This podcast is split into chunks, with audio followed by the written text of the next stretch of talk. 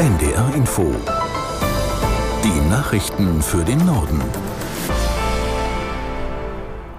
Um 16 Uhr mit Martin Wilhelmi.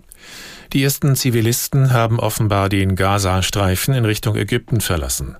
Bisher durften den Grenzübergang Rafah nur Lastwagen mit Hilfslieferungen passieren. Aus der NDR Nachrichtenredaktion Hauke Bülow. Rund 500 Menschen sollen heute nach Ägypten gelassen werden, darunter auch Verletzte, die in dem Land medizinisch versorgt werden. Einige davon wurden laut ägyptischen Medien schon mit Krankenwagen über die Grenze gefahren. Bei den Menschen, die jetzt vom Gazastreifen ausreisen dürfen, handelt es sich um ausländische Zivilisten und Palästinenser, die noch eine weitere Staatsangehörigkeit haben. Geiseln, die beim Terrorüberfall der Hamas vor dreieinhalb Wochen verschleppt wurden, sollen nicht dabei sein. Wie viele Ausländer und Palästinenser mit Zweitpass aktuell im Gazastreifen sind und ihn verlassen wollen, ist unklar. Die Strafen für Schleuser sollen verschärft werden. Die Bundesregierung hat entsprechende Regelungen auf den Weg gebracht. Aus Berlin Philipp Eckstein.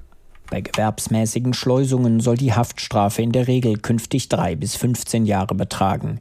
Derzeit sind es ein bis zehn Jahre.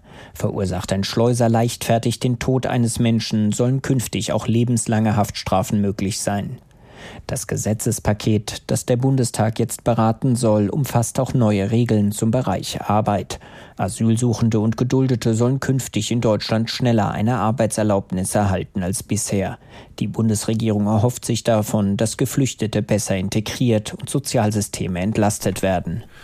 In Schleswig-Holstein haben sich die Regierung und die Kommunen auf einen Wiederaufbaufonds für die Sturmflutschäden verständigt.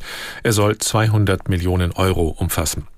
Ministerpräsident Günther sagte nach einem Treffen mit Vertretern der Kommunen, beide Seiten seien bereit, jeweils die Hälfte zu tragen. Man hoffe aber auch noch auf den Bund.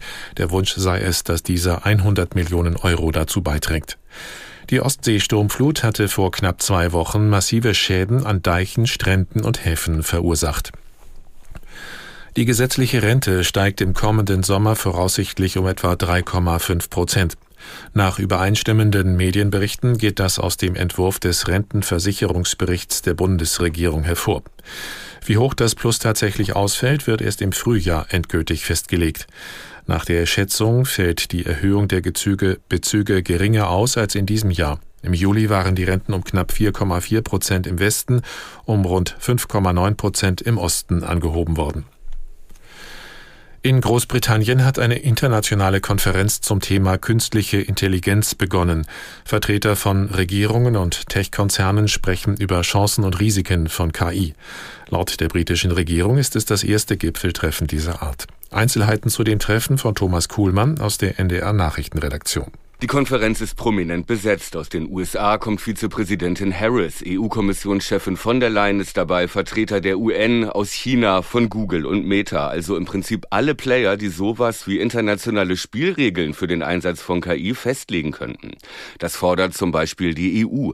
Digitalminister Wissing sagte, die Kriege im Nahen Osten und gegen die Ukraine zeigten gerade, wie KI eingesetzt werde, um mit falschen Bildern Meinungen zu manipulieren.